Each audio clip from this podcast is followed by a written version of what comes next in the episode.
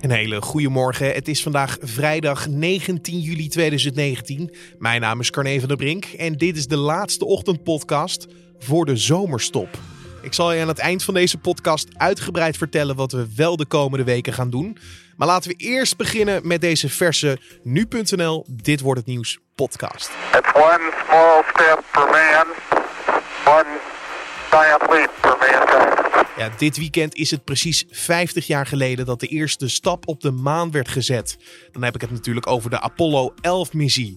Los van het feit dat het zeer belangrijk was voor de ruimtevaart, de wetenschap en onze geschiedenis, was het ook van belang voor de vrede op aarde. Het heeft ook nog eens zeg maar, vrede gebracht. De kans was groter, uh, of de kans was aanwezig, dat in plaats van naar de maan gaan, dat ze een kernoorlog waren begonnen. Maar, maar ze wisten dat op de een of andere manier te kanaliseren van we gaan een, gaan een race naar die maan. En die Amerikanen, ja, die zijn er vol, vol ingegaan. Je hoorde ruimtevaartdeskundige Erik Laan en met hem gaan we straks uitgebreid verder praten over de Apollo 11 missie die 50 jaar geleden zijn climax had.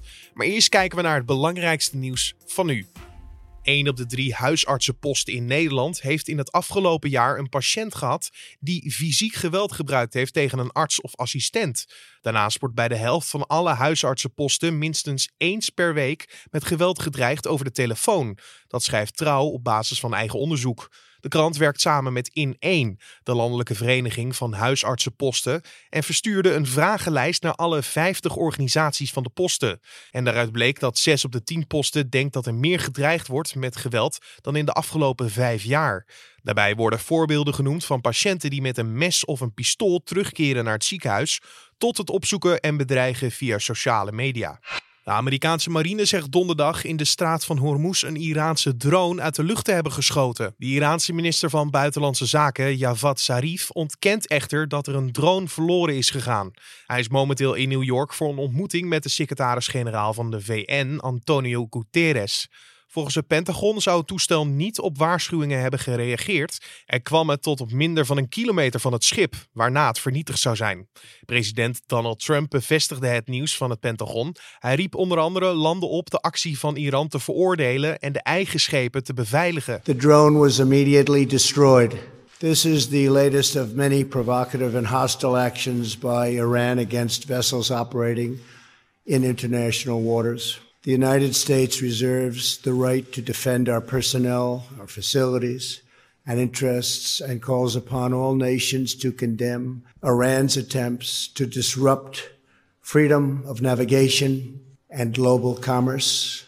Een zeer grote brand in de Groningse Oosterparkwijk heeft donderdag een erotische massagesalon aan de Olie Muldersweg in de as gelegd. Voor zover bekend zijn er geen gewonden gevallen, wel moesten zo'n 40 woningen worden ontruimd. Rond middernacht had de brandweer de Vlammenzee onder controle en hoe de brand kon ontstaan is nog niet duidelijk. De massagesalon is het tweede erotische etablissement dat binnen een maand in rook opgaat in de buurt van Groningen. Eind juni werd namelijk al door een forse brand partyclub Swingers Dream verwoest aan de Winschoterweg.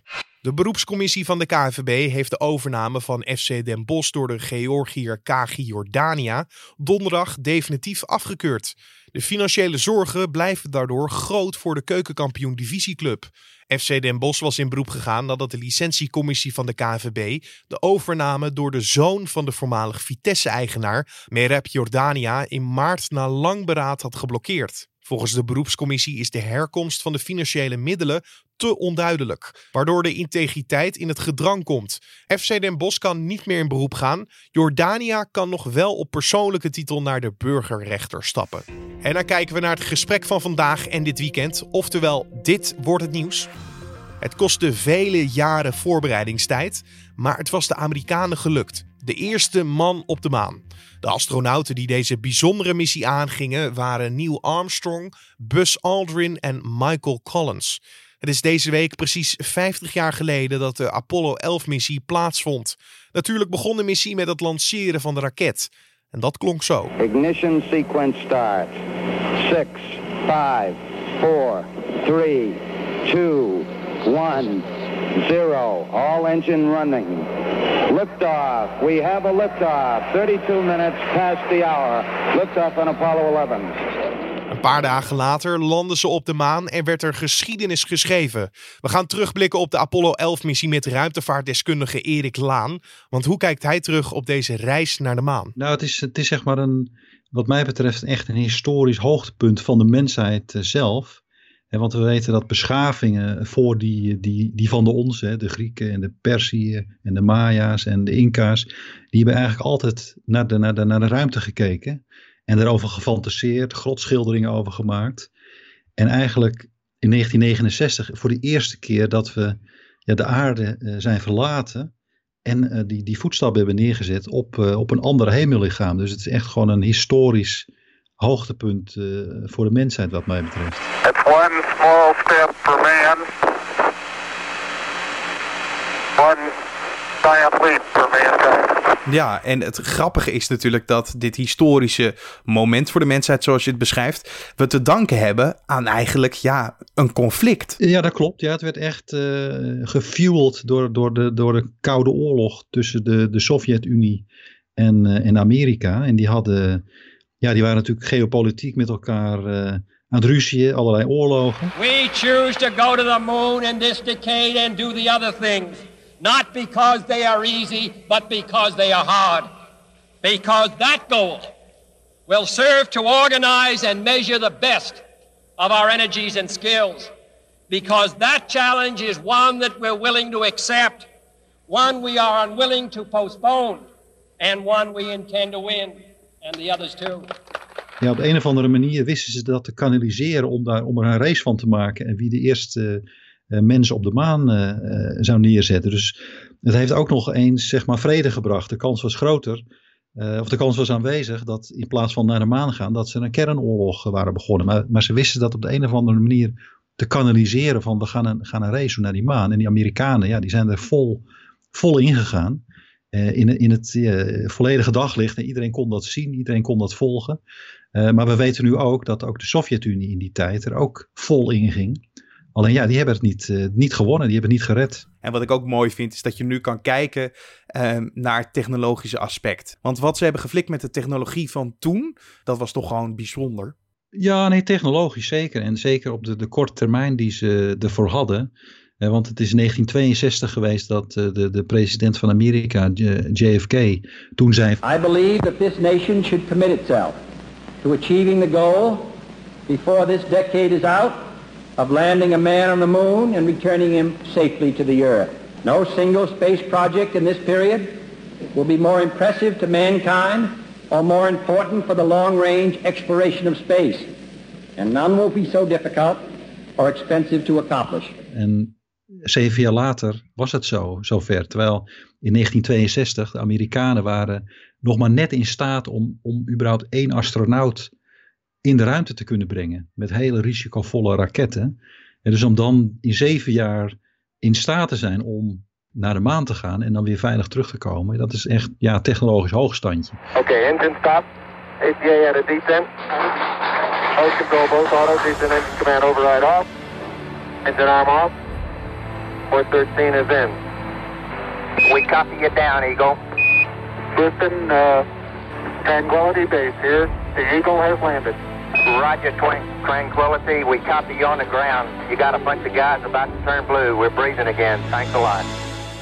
Als je dat bekijkt, zeg maar, met de ogen van nu, um, is het nog steeds een technologisch hoogstandje. Maar het is nu, ja, technisch is het niet, niet een probleem om dat ook weer te gaan doen. Het is nu, zeg maar, een kwestie van, ja, ook weer politieke wil en toch weer een hoop geld bij elkaar uh, vegen om het te doen.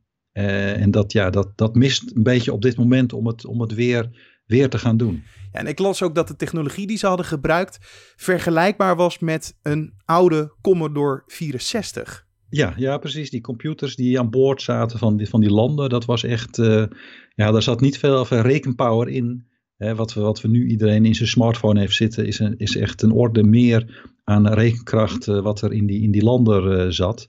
Alleen je moet je wel bedenken, toen ook in 1962 die plannen begonnen om naar de maan te gaan, dat soort computers die bestonden toen nog niet. Hè? Dus het is ook een, een versnelling geweest voor de ontwikkeling van, van computers bijvoorbeeld.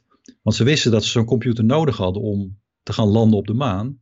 En hij moest natuurlijk in die lander gaan passen. En we kennen allemaal die beelden van IBM, van computers die in, in grote kantoren stonden, die, die konden rekenen. Maar ja, dat kon je natuurlijk nooit meenemen in zo'n maanlander. Dus voor de hele miniaturisatie van computers is Apollo eigenlijk ook een hele belangrijke stap geweest. Ja, en als je kijkt nu naar uh, het succesverhaal, in hoeverre wisten ze dat het zou uh, gaan slagen? Nou, ze wisten, kijk, JFK in 1962 had wel wat voorwerk gedaan. Dus hij werd, is heel goed geadviseerd geweest door NASA, die, die het ging uitvoeren. En ze waren er vrijwel van overtuigd dat het technisch gewoon moest kunnen. Alleen achteraf weten we nu ook dat ze toch wel door het oog van de naald zijn gegaan. Als je, als je bedenkt dat uh, de vijfde en de zesde Apollo-missie, Apollo 16 en 17, die ook naar de maan zijn geweest, dat daartussen is een hele grote zonneuitbarsting geweest. En als die zonneuitbarsting op, het, uh, op hetzelfde tijdstip was geweest van een van die twee missies, dan had de bemanning dat gewoon niet overleefd. He, dus, en dat wisten ze, ze konden die zonnevlammen niet goed monitoren in die tijd, dat kunnen we nu veel beter. Dus ja, dat was ook gewoon een onbekend risico. Dus dat, dat hebben ze zich op zich wel gerealiseerd dat er onbekende risico's waren. Maar hoe groot die risico's waren, dat, dat wisten ze gewoon niet. Nou, wat ze ook niet wisten natuurlijk, denk ik, dat ze door deze missie ook een impuls gaven aan eigenlijk ja, bijna alles in de wereld. Uh, bijvoorbeeld, uh, je hebt het heel erg gezien in de cultuur, films, muziek, alles ging op een gegeven moment over ruimtevaart. Ja, ik, ik, kan wel stellen, zeg maar, die, die, zeker bij die, bij die Apollo 11 maanlanding, ja, dat toen zeg maar de notie eh, de mensheid een beetje overnam dat alles gewoon kon. Als we maar denken uh, dat we iets willen, dan, dan moet het mogelijk zijn. Hè? Dus de, de eerste astronauten die naar Mars zouden gaan, iets van tien jaar later, die stonden eigenlijk ook al klaar. En iedereen was ervan overtuigd, oké, ergens in de jaren tachtig, dan zullen we, dan zullen we naar, naar, naar Mars gaan. Maar op een gegeven moment werd toch dat, dat maanprogramma van, van Apollo werd gestopt, hè, omdat het toch veel geld kostte het publiek raakte een beetje zijn interesse kwijt. Van ja, het was steeds weer een beetje dezelfde missie naar de maan.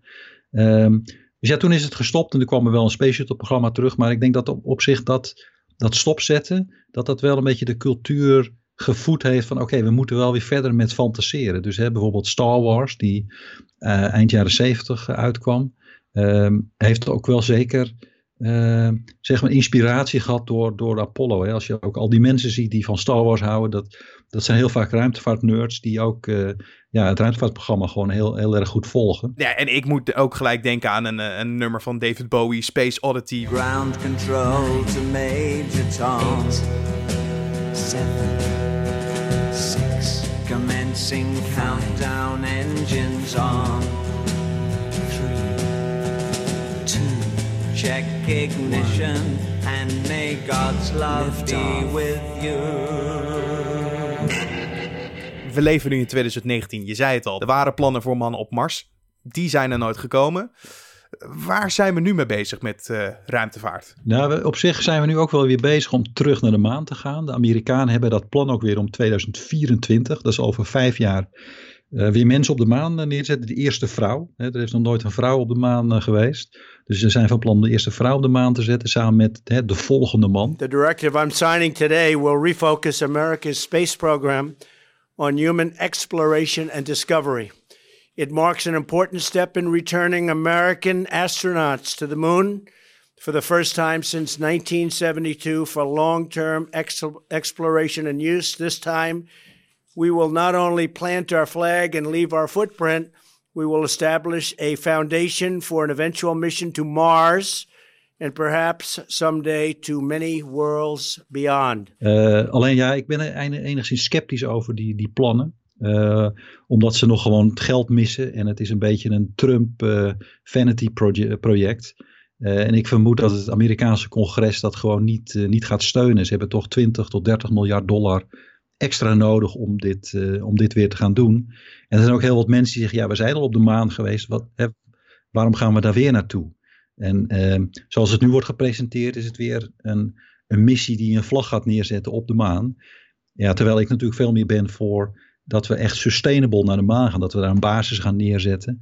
En, en van de daaruit ook weer uh, mogelijk die stap naar Mars kunnen zetten. Nu hebben we ook in deze tijd te maken met commerciële ruimtevaart. Je hebt verschillende bedrijven, bijvoorbeeld SpaceX uh, noem ik dan gelijk. Hoe, hoe, zal dat zich ontwikkelen? Nou kijk, dat is al eigenlijk, de commerciële ruimtevaart is al, uh, die, die, die bestaat al 30 jaar. De, de, het gebruik van telecommunicatiesatellieten, navigatiesatellieten, aardobservatiesatellieten. Daar zijn allerlei uh, commerciële partijen ook al, uh, al mee bezig, al 30 jaar.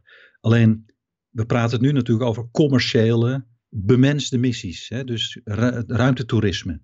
Hè, en en daar, daar zie je natuurlijk Elon Musk om de hoek komen, die met zijn bedrijf SpaceX uh, raketten bouwt. Most space uh, organizations, government or, or commercial, have set their sights too low. They've, they've really gotten built relatively small rockets. Um, and Falcon Heavy is the first time that there's, there's something that's arguably even in the super heavy class or somewhere between heavy and super heavy. And showing that you can launch a giant rocket and, and have it be commercially viable, uh, carry satellites, potentially carry people. Falcon Heavy is capable of actually taking a Dragon mission, taking people around the moon. Maar goed, hij heeft ook klanten nodig. Hè? Dus NASA, bijvoorbeeld allerlei missies naar het International Space Station, die kopen raketten van Elon Musk om naar uh, het ISS te gaan. En dat is ja, in die zin commerciële ruimtevaart. Uh, alleen Elon Musk, ja, die, die heeft uiteindelijk dat hogere doel wat hij, wat hij zichzelf ja, sinds dat hij klein is al uh, heeft, heeft volgenomen. Is, hij wil graag naar Mars. Hij wil graag uiteindelijk met zijn bedrijf raketten bouwen om mensen naar Mars te krijgen. Alleen de grote vraag is het businessmodel. Hè? Gaan die mensen daar kaartjes voor kopen om naar Mars te gaan? En hoe duur zijn die kaartjes?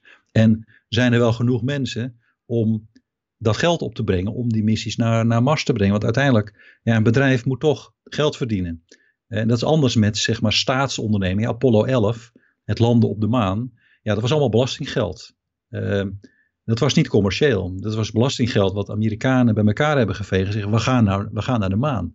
En ja, dus in, in zekere zin kan een staat kan dat veel makkelijker. Ze kunnen dat geld bij elkaar vegen en dat doen vanuit allerlei ideële uh, ontwikkelgedachten. Gaan wetenschap doen en we gaan dingen ontwikkelen. dat, dat kan een staat doen. Alleen een bedrijf die moet zeggen, ja, ik moet een businessmodel. Waarom ga ik erheen? Wat ga ik daar doen? En wie zijn mijn klanten en wat gaan ze ervoor betalen? Dus daar is wel een hele lastige ja, uh, barrière te nemen. Want ja, wat is, wat is, wat is het businessmodel van Mars? En, en ja, dat is, dat is een hele lastige discussie. Maar als ik jou een beetje zo hoor, dan is echt de grote volgende uitdaging uh, Mars. Een mens op Mars. Nou ja, en ik hoop dat dat ook sustainable zal zijn. Hè? Dat daar niet alleen die vlag wordt neergezet en gezegd, oh, we zijn op Mars uh, geweest. Maar dat het dan ook wel sustainable is en dat er een ja, echt, echt uh, nieuwe uh, stad op Mars gaat ontstaan. Je hoorde ruimtevaartdeskundige Erik Laan. En door mijn collega's zal er ook een uitgebreid stuk geschreven worden over de Apollo 11 missie. Deze kan je vanmiddag en dit weekend vinden op nu.nl en in onze app. De Hoge Raad komt vandaag met het oordeel in de cassatieklachten van de Nederlandse staat in de zaak die draait om de mannen die zijn omgebracht na de val van Srebrenica. De staat is eerder aansprakelijk bevonden voor de dood van de mannen en vecht dat nu aan. Mocht de Hoge Raad de cassatieklachten gegrond vinden, dan moet het ook een oordeel vellen over de cassatieklachten van de nabestaanden van de omgebrachte mannen, die zich verenigd hebben als moeders van Srebrenica. En het is vandaag de laatste dag van de 103e editie van de Nijmeegse Vierdaagse. Aan de laatste feestelijke intocht doen ruim 41.000 lopers mee. En uiteindelijk hopen ze het Vierdaagse kruisje in ontvangst te kunnen nemen. En in de dertiende etappe van de Tour de France staat de enige solo-tijdrit van deze editie op het programma. De renners leggen één voor één 27 kilometer af met start en finish in Poel en moeten twee keer een stukje klimmen. Titelverdediger Garen Thomas van Team Ineos en Jumbo-Visma-renner Wout van Aert behoren tot de grote favorieten voor de dagzegen. En de eerste renner start om twee uur vanmiddag. En dan kijken we nog even naar het weer. De dag begint vandaag met opklaringen, maar in de loop van de middag drijven nieuwe wolken het land binnen. Daar kan in het noordwesten een bui bij zitten en het wordt zo'n 20 tot 25 graden vandaag. En om af te sluiten nog even dit. Zoals ik aan het begin al van deze podcast vertelde, gaan we het wat anders doen tijdens de zomer. We stappen even vier weken af van het ochtendtijdstip en gaan je elke dag een middagpodcast voorschotelen. Nou, wat kan je verwachten? Het plan momenteel is om je elke dag het belangrijkste nieuws te vertellen en we gaan op zoek naar het gesprek van die dag. Het kan zijn dat we dat op locatie doen of hier in de studio. Maar ik en collega Julien zullen niet stil gaan zitten, dat kan ik je beloven. Want van de zomer moet je genieten en daar hoort een verse nu.nl podcast zeker bij. The summer is magic.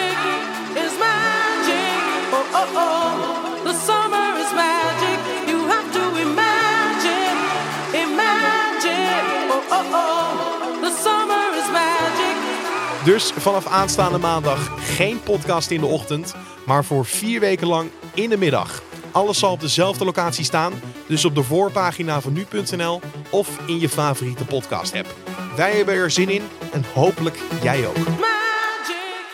En dit was dan de Dit wordt het nieuws podcast voor deze 19 juli.